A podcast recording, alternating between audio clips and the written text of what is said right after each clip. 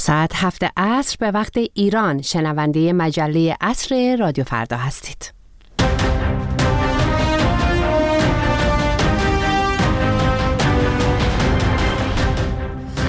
سلام و وقت شما بخیر. هر کجای ایران و جهان که شنونده رادیو فردا هستید. من فرشته قاضی هستم. در این چهارمین روز از اسفند ماه در روزهای آخر زمستان میزبان شما در سی دقیقه آتی با مجله اصر رادیو فردا اما بیش از هر چیز. اجازه بدید با همکارم نسرین افشار بریم سراغ تازه ترین خبرها. نسرین.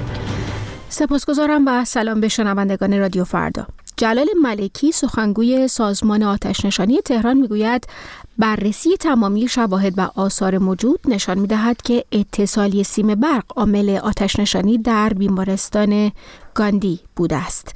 به گفته او اتصال سیم برق در یک انبار حدوداً 20 متری در طبقه 16 این بیمارستان موجب آتش سوزی شده و شعله های آتش از این محل به نمای ساختمان سرایت کرده و پس از آن به دیگر بخشها و طبقات بیمارستان پخش شده است.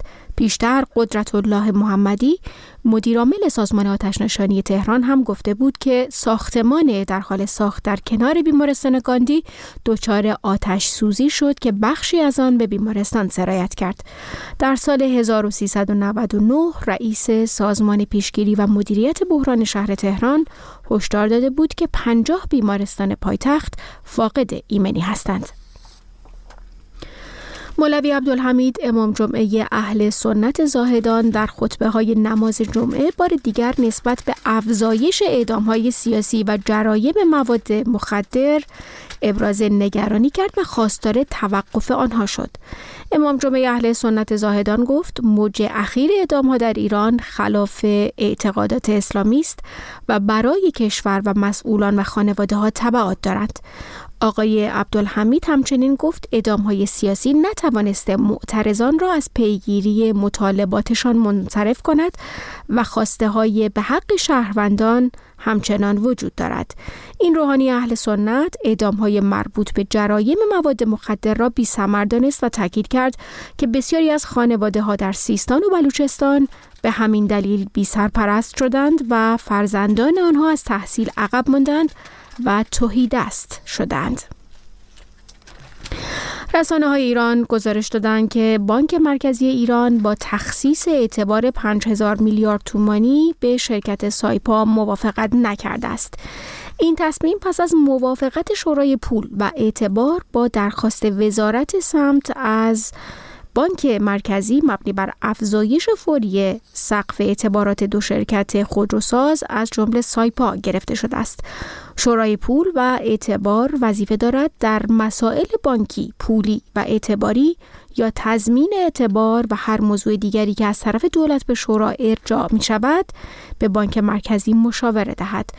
در نامه بانک مرکزی تبعات منفی اقتصادی از جمله افزایش پایه پولی و نقدینگی و تورم از جمله دلایل مخالفت این نهاد با اختصاص اعتبار 5000 میلیارد تومانی به سایپا اعلام شده است.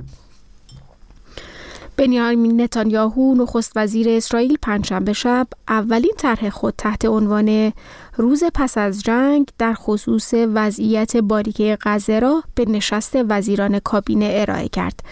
در متن این طرح که به رویت خبرگزاری رویترز رسیده گفته شده است که اسرائیل کنترل امنیتی خود را بر تمام اراضی کرانه باختری و نوار غزه حفظ خواهد کرد به گزارش روزنامه اسرائیلی هارتس طرح کابینه اسرائیل بر اساس تحقق اهداف کوتاه مدت و میان مدت تنظیم شده است. نابودی قابلیت های نظامی حماس و زیرساخت های دولتی در این گروه و جهاد اسلامی فلسطین در اهداف کوتاه مدت توصیف شده و در میان و در میان مدت بر لزوم حفظ آزادی عمل اسرائیل در نوار غزه تاکید شده است. گروه افراطی حماس از سوی اتحادیه اروپا و آمریکا سازمانی تروریستی شناخته شده است. بخش اهداف بلند این طرح به رسمیت شناختن کشور فلسطین به صورت یک جانبه را رد می کند. ممنون نسرین نسرین افشار همکارم. با آخرین خبرهای ایران و جهان با شما بود اما مروری داشته باشیم بر آن چیزی که در این مجله خواهید شنید.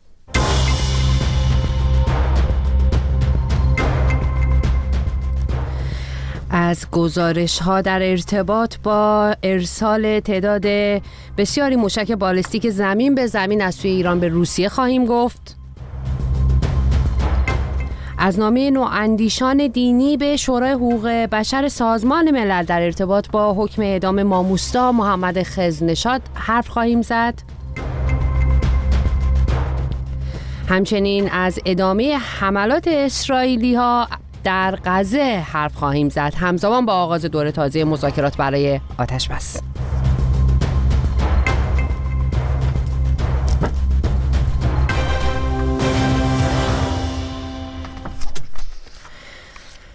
همونطور که اشاره کردم خبرگزاری رویترز روز چهارشنبه گزارش داده که ایران تعداد بسیاری موشک بالستیک زمین به زمین به روسیه داده. آمریکا هشدار داده که در صورت تایید این موضوع تهران با واکنش سریع و شدید جامعه بین المللی مواجه خواهد شد. اما این مسئله چه پیامدهایی هم در جبهه نبرد در اوکراین داره و هم برای ایران؟ واکنش شدید آمریکا چی می‌تونه باشه؟ این سوالایی هستش که از حمید رضا عزیزی پژوهشگر بنیاد علم و سیاست در برلین آلمان پرسیدم. مسئله تامین تسلیحات و تجهیزات برای روسیه بحث خیلی جدی بوده. گزارش های وجود داشت که روسیه یک سری تسلیحات رو از جمله موشک از کره شمالی وارد کرده. اما مواردی مطرح شد مبنی بر اینکه گویا اون دقت لازم و اون کارایی لازم که روزها انتظار داشتن رو در میدان نبرد نتونسته که تسلیحات کره شما ساخت کره شمالی نشون بده و به همین خاطر تجهیزات ایرانی و موشک های ایرانی مشخصا که دقیق تر هستن رو روسیه مد نظر خودش قرار داده. ما برای اینکه ببینیم چه تأثیری رو میدان نبرد خواهد داشت به نظر باید دو طرف موضوع رو نگاه کنیم. یکی از دلایلی که از یک طرف ایران تا الان از ارسال این موشک ها به روسیه خودداری کرده بود و در طرف مقابل روسیه هم یه سری ملاحظاتی داشت. این بود که مشخصا مسکو نمی‌خواست که در واقع دریافت این موشک ها از ایران باعث بشه که تسلیحات و تجهیزات سنگین و به خصوص مواردی مثل جنگنده در اختیار اوکراین قرار بگیره. یعنی اینکه غرب حمایت خودش رو از اوکراین افزایش بده. الان که این اتفاق عملا افتاده روسیه برای اینکه این موازنه رو مجددا برقرار بکنه رفته به سمت موشک ایرانی به نظر می‌رسه. و خب ایران هم این وسط به نظر می‌رسه که ناامید شدنش از توافق با ایالات متحده تو این موضوع تاثیر داشته. افزایش همکاری نظامی با روسیه برای ایران به خصوص بعد از جنگ اوکراین که الان بحث ارسال این موشک هاست قبلش پهپادها بوده سفرهایی که بین مقامات دو کشور شده برای ایران چه پیامدهایی داره؟ خب پیامدهای موضوع از الان هم آشکار هست. یعنی یکی از مسائل اصلی که در روابط ایران با غرب مشخصا با اروپا وجود داره حتی جدیتر از مسئله هسته‌ای میشه گفت بحث حمایت ایران از روسیه در جنگ اوکراین هست. به این خاطر که برای اروپا مشخصا مسئله هسته ایران یک مسئله بود مربوط به یک امنیت خاورمیانه و دو اون نرم های بین مربوط به عدم اشاعه هسته ای اما حمایت ایران که حالا می‌بینیم قدم قدم گویا داره افزایش پیدا می‌کنه از پهپادها شروع شد و به موشک رسید. یک تهدید وجودی رو اصطلاحا در واقع معطوف به اروپا می‌کنه و این باعث خواهد شد که روابط ایران و اروپا چشم انداز بلند مدتش هم تا حد زیادی تیره بشه. در پیوند با این موضوع میشه انتظار داشت که روند هر گونه دیپلماسی بین ایران و غرب بیش از گذشته پیچیده بشه. و احتمالا ما هیچ نوع توافقی رو در موضوع هستی حالا چه در قالب احیای برجام و چه در قالب مثلا یک توافق جدید شاهدش نخواهیم بود. مشخصا اگر که در نتیجه اقدام ایران کشورهای اروپایی عضو برجام بخوان که مکانیزم ماشه را اصطلاحا فعال بکنن اون موقع دیگه قطعا روابط ایران و اروپا به یک روند برگشت ناپذیر خواهد رسید تحریم های بیشتر خواهد بود و تقابل جدیتر رو باید انتظارش رو داشته باشیم. آقای عزیزی آمریکا گفته که اگر تایید بشه این گزارش که رویترز منتشر کرده واکنش شدید خواهد داشت. با توجه به اتفاقاتی که تا حالا افتاده اقداماتی که آمریکا و اتحادیه اروپا کردن فهم کنید چه راهی دارن؟ آیا اقدام دیگه ای آمریکا یا اتحادیه اروپا می‌تونن بکنن؟ واقعیت اینجاست که توان ایالات متحده و متحدینش برای بازداشتن ایران از توسعه همکاری با روسیه چندان زیاد نیست. به این خاطر که گزینه هایی که میشه انتظار داشت که ایالات متحده به عنوان حالا واکنش شدیدتری که میگن برن سراغش یک نوع در واقع تشدید همین مواردی بود خواهد بود. احتمالا که تا الان شاهدش بودیم. یعنی گسترده کردن تحریم ها احتمالا هدف قرار دادن تعداد بیشتری از شرکت ها و افراد ایرانی در زیل لیست تحریمی.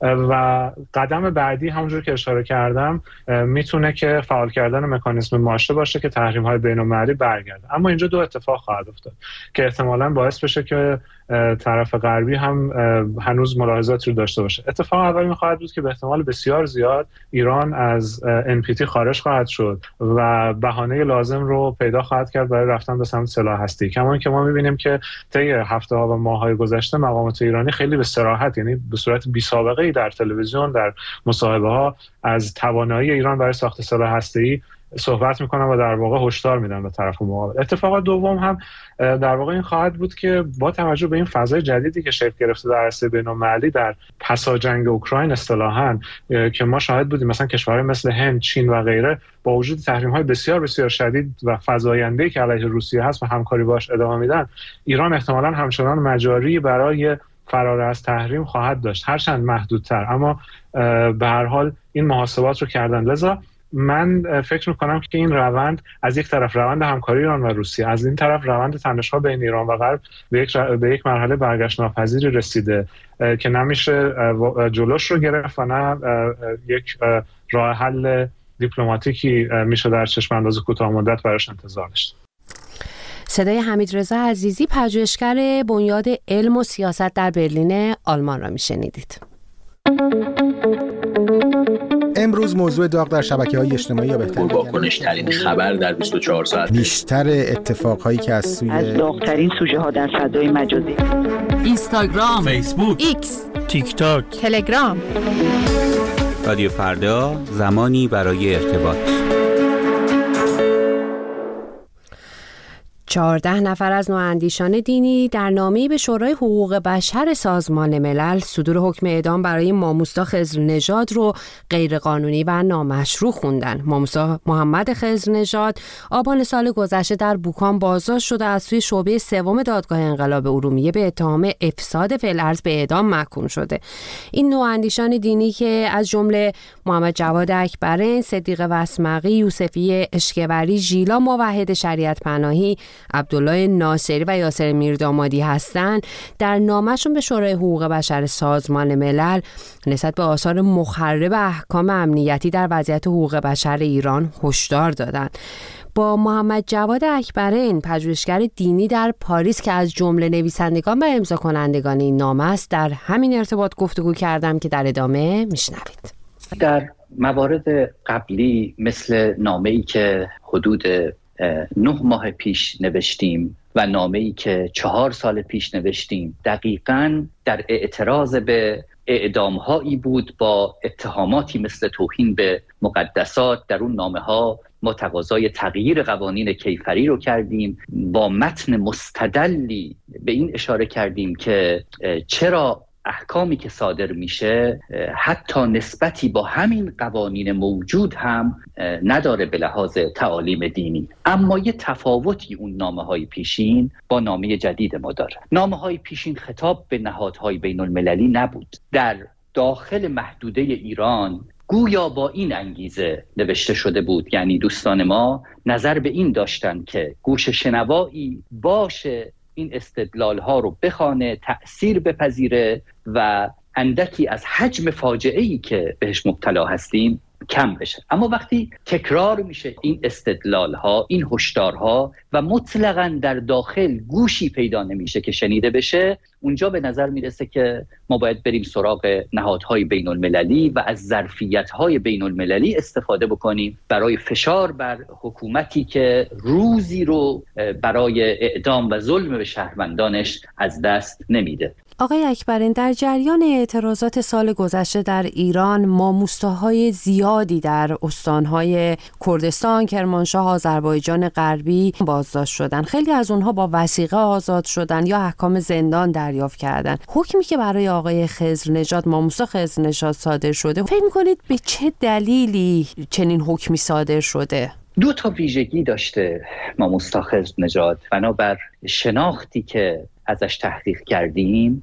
یک اینکه بسیار آدم خوشنام و تاثیرگذار و خیرخواهی است. هم در جامعه مخاطبانش در بوکان و هم فراتر از اون جامعه اهل سنت. نکته دوم اینکه آدم اهل مقاومتی است. یعنی به نظر می‌رسه که از بعد از بازداشتش در آبان سال گذشته تمام این دوره هایی که برای اعترافگیری از او برگزار شده به سنگ خورده به نتیجه نرسیده و مقاومت او باعث شده که حساسیت روش بیشتر بشه. اما یه نکته هم فراموش نکنیم که این نکته فراتر از حکمی است که برای ما مستاخذ نجات صادر شده و او قربانی این ملاحظه است. اینه که وقتی تعداد زیادی ما رو در کردستان و کسانی رو در سیستان و بلوچستان بازداشت می‌کنن و می‌بینن این قافله ادامه داره و این داستان تمام نمیشه و اینا همچنان در کنار مردم معترض ایستادن. نهایتا یک نفر رو ممکنه تصمیم بگیرن که او رو عبرت بقیه قرار بدن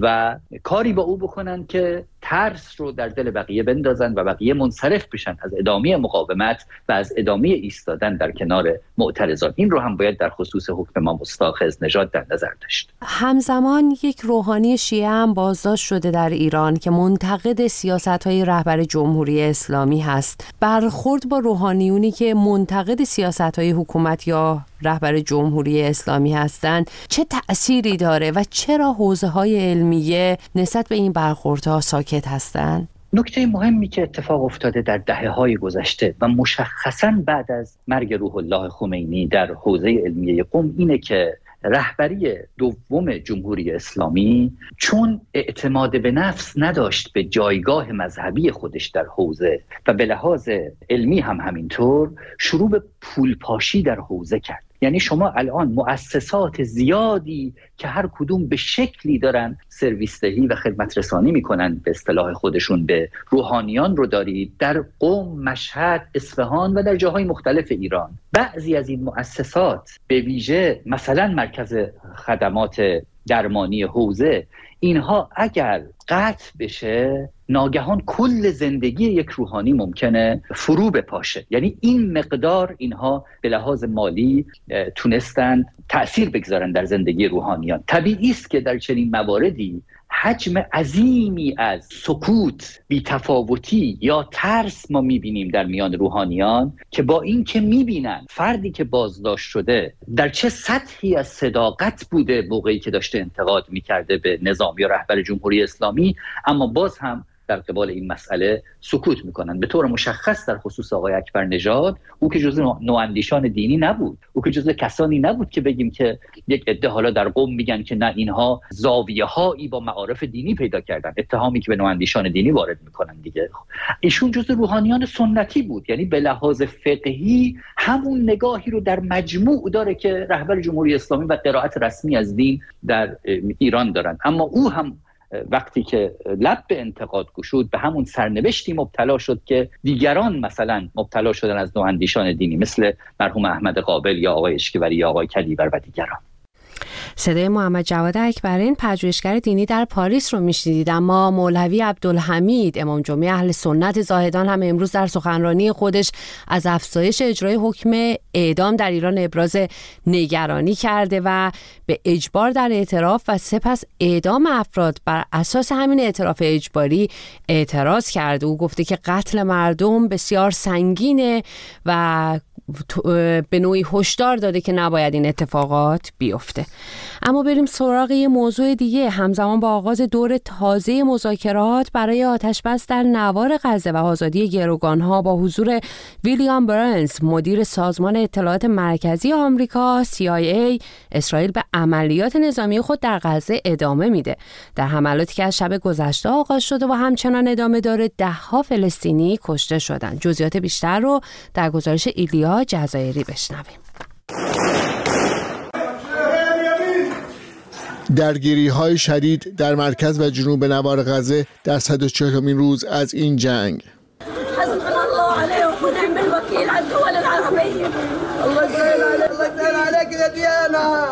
بنابر آمار وزارت بهداشت غزه در 24 ساعت گذشته دست کم 60 نفر در حملات اسرائیل به این باریکه کشته شدند. قربانیانی که اکثرشان غیر نظامی هستند. محمود جرقونی شهروند فلسطینی از نوار غزه درباره این شرایط می‌گوید.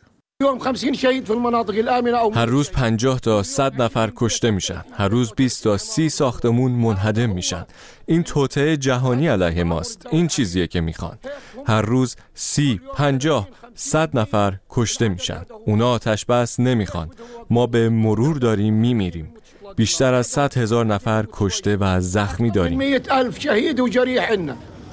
از شامگاه گذشته شهر خان یونس در جنوب نوار غزه شاهد درگیری های شدید میان نظامیان اسرائیلی و اعضای گروه افراطی حماس بود گروهی که در فهرست تروریستی آمریکا و اروپا قرار دارد. به ویژه غرب شهر خان یونس که توپخانه ارتش اسرائیل آن را به شدت بمباران کرد.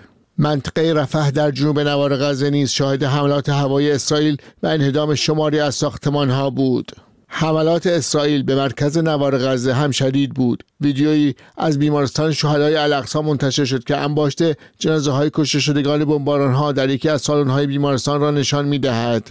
این در حالی است که دور دیگری از مذاکرات برای آتش بس در غزه امروز آغاز شد. مذاکرات در پاریس پایتخت فرانسه با حضور ویلیام برنز مدیر سازمان اطلاعات مرکزی آمریکا CIA و مسئولانی از مصر، قطر و اسرائیل. مذاکراتی همزمان با فراخان سازمان های بین برای حل و فصل سریع بحران. تور وینسلند هماهنگ کننده ویژه سازمان ملل متحد برای صلح در خاورمیانه در جلسه روز گذشته شورای امنیت سازمان ملل گفت حجم وضعیت اضطراری که با مواجه هستیم هولناک است. من دعوت به پاسخ مثبت جمعی هماهنگ و فراگیر نه تنها برای حل و فصل بحران غزه بلکه برای صلح سیاسی می کنم صلحی که به سود منافع اسرائیلی ها و فلسطینی ها به طور یکسان باشد و باعث ثبات و صلح در منطقه شود. اوایل ماه جاری مذاکراتی با حضور رئیس سازمان CIA، رئیس سازمان موساد اسرائیل و مسئولانی از مصر و قطر در پاریس برگزار شده بود. این مذاکرات در قاهره پایتخت مصر ادامه یافت. مذاکراتی که با وجود توافقهای اولیه اما نتیجه بخش نبود. آمریکا و اسرائیل خواهان آتشبس موقتی هستند که طی آن گروگانهای اسرائیلی از دست حماس آزاد شوند. حماس اما می‌گوید آتش بس باید دائم باشد. نیروهای اسرائیلی باید از نوار غزه خارج شوند و شمار زیادی از اسرای فلسطینی از زندانهای اسرائیل آزاد شوند تا در مقابل گروگانها آزاد شوند. بسیاری از مردم غزه امیدی به مذاکرات جاری ندارند. محمود جرقونی شهروند فلسطینی از نوار غزه در این باره می‌گوید مذاکرات دروغه اسرائیل مانور میده. تا روز قیامت این مذاکرات ادامه پیدا می‌کنه. به خاطر تجربه هامون هیچ امیدی به این مذاکرات نداریم. بعد تجربه. حملات اسرائیل به نوار غزه با هدف اعلام شده از میان بردن حماس 15 مهر گذشته آغاز شد. روزی که در آن اعضای گروه حماس شهرها و شرکای اسرائیل را هدف حمله قافلگیر کننده قرار دادند. در این حمله بیش از 1200 نفر که اکثرشان غیر نظامی هستند کشته و حدود 250 نفر به گروگان گرفته شدند. بنابر گزارش ها در نتیجه حملات اسرائیل به نوار غزه تاکنون بیش از 29500 نفر که اکثرشان غیر نظامی هستند کشته شده اند. گزارش ایلیا جزایری رو میشنیدید. از قابلیت جدید واتساپ برای دنبال کردن خبرها و گزارش های رادیو فردا استفاده کنید. کانال رادیو فردا در واتساپ.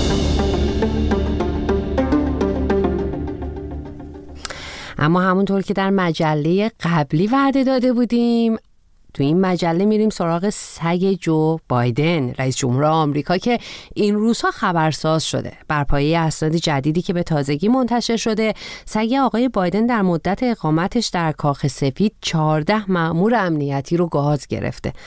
هومن اسکری گزارش میده. داشتن حیوانات خانگی برای رؤسای جمهور آمریکا تقریبا به شکل یک سنت درآمده. گفته می شود از بین 46 رئیس جمهور این کشور تنها سه نفر در دوران اقامت در کاخ سفید حیوان خانگی نداشتند که دونالد ترامپ، یکی از آن ستن بوده است. و حالا جدیدترین حیوان ساکن کاخ سفید یعنی سگ جو بایدن خبرساز شده است. اسنادی که به تازگی تحت قانون آزادی اطلاعات در آمریکا منتشر شده حاکی از آن هستند که کماندر سگ رئیس جمهور آمریکا 24 بار اعضای سرویس مخفی مستقر در کاخ سفید را گاز گرفته است کماندر یک سگ نژاد ژرمن شپرد است همان نژادی که بسیاری از ایرانی ها آن را با سریال معروف کمیسر رکس به خاطر می آورند.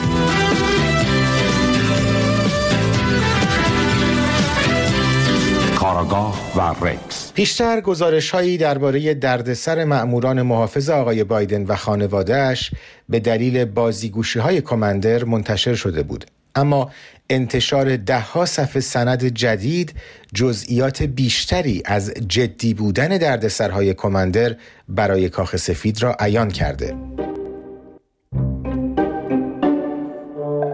رسانه شدن این دردسرها در پی انتشار بیش از 400 صفحه سند بوده که در نگاه اول بخشهای زیادی از آن قلم گرفته شده و سیاه شده است.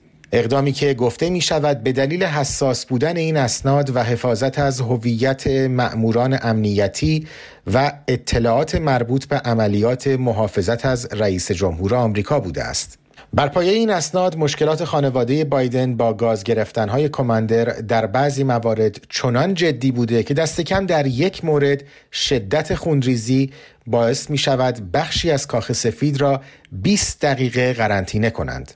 نکته دیگری که در برخی بازبینی های این اسناد آمده تاکید بر روی شمار قربانیان سگ جو بایدن بوده چرا که موضوع سندهای آزاد شده تنها مأموران عضو سرویس مخفی بوده که مسئولیت حفاظت جان رئیس جمهور ایالات متحده را بر عهده دارند بنابراین شمار واقعی افرادی که این سگ بداخلاق به آنها حمله کرده به احتمال قوی بیشتر از 24 مورد بوده است.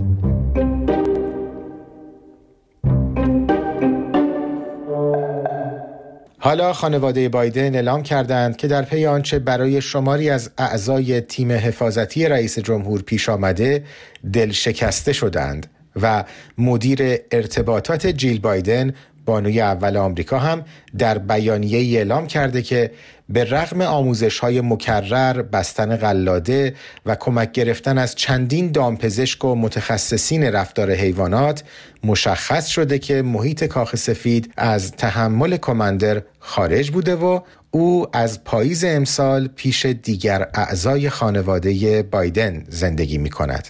به ظاهر انتقال کماندر نقطه پایانی بر اقامت این سگ بازیگوش در کاخ سفید آمریکا بوده است.